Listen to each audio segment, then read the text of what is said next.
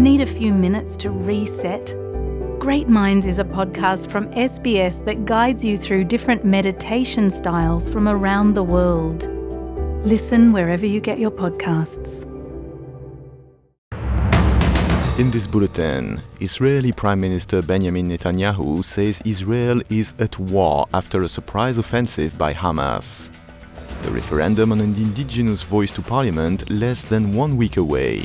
Australia looked to limit the run scoring form of the West Indies Hayley Matthews as they start a one day international series. With the latest SBS news, I am Julien Oeuillet. Israeli Prime Minister Benjamin Netanyahu says the country is at war and has launched a counter-offensive in Gaza after Hamas militants launched a surprise attack on Saturday. The Palestinian group launched the biggest attack on Israel in years on Saturday in an assault that combined gunmen crossing into several Israeli towns with a heavy barrage of rockets fired from the Gaza Strip.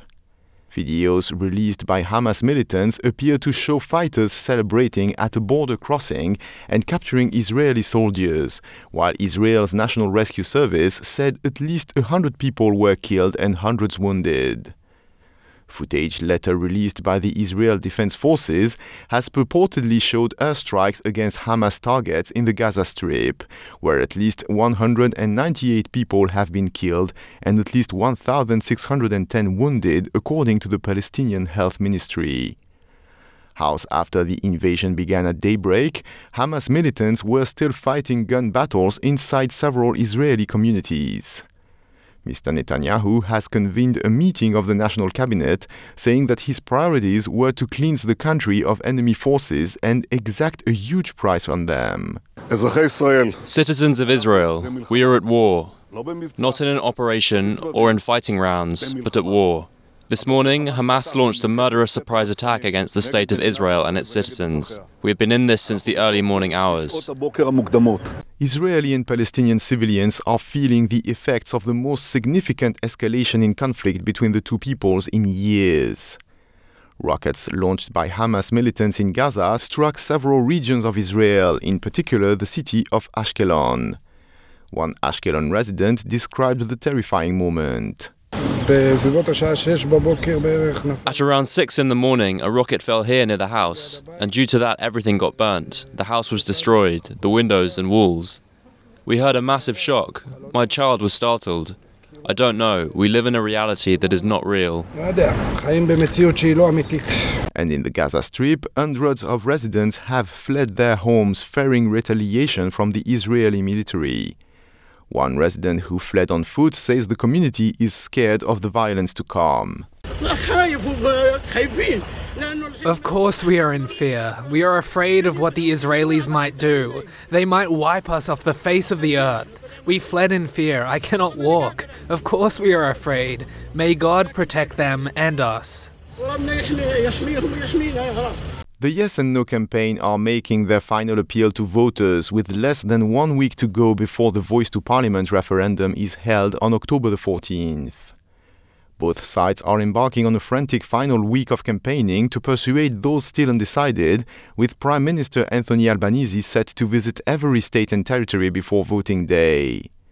Foreign Minister Penny Wong has appealed for a yes vote at a forum of Mandarin speakers in Melbourne, while no campaigner Warren was out and about on the streets of Hobart on Saturday. Minister for Indigenous Affairs Linda Burney has told attendees at a music and cultural festival in far north Queensland she thinks yes voters will send a strong message on the 14th of October. We want change, we want a better outcome for our people, and we also want to see our people recognised in the Australian Constitution.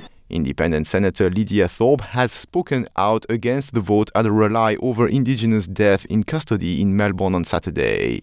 You are being conned in this country right now. This is only to appease white guilt. This is not about giving us any rights at all. No rights. And in sport, in cricket, Australia's vice captain Talia McGrath says the team must disrupt the record breaking form of the West Indies' Hayley Matthews as their 50 over series begins in Brisbane today.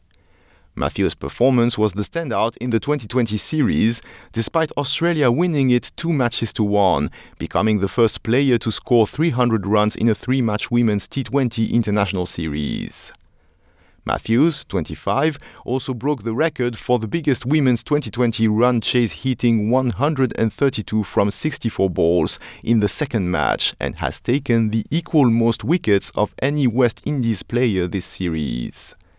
McGrath says that bowling variety and adaptability will be key to disrupting Matthews' batting form in the ODI series. She's been a quality player for probably the last 12 to 18 months. Her game's just gone to another level. So, someone in that good of form, you've got to have a few plans. So, we've got a few up our sleeve, and um, it's going to be really interesting to see how she approaches the longer format. I am Julien Oeuillet. This is SBS News.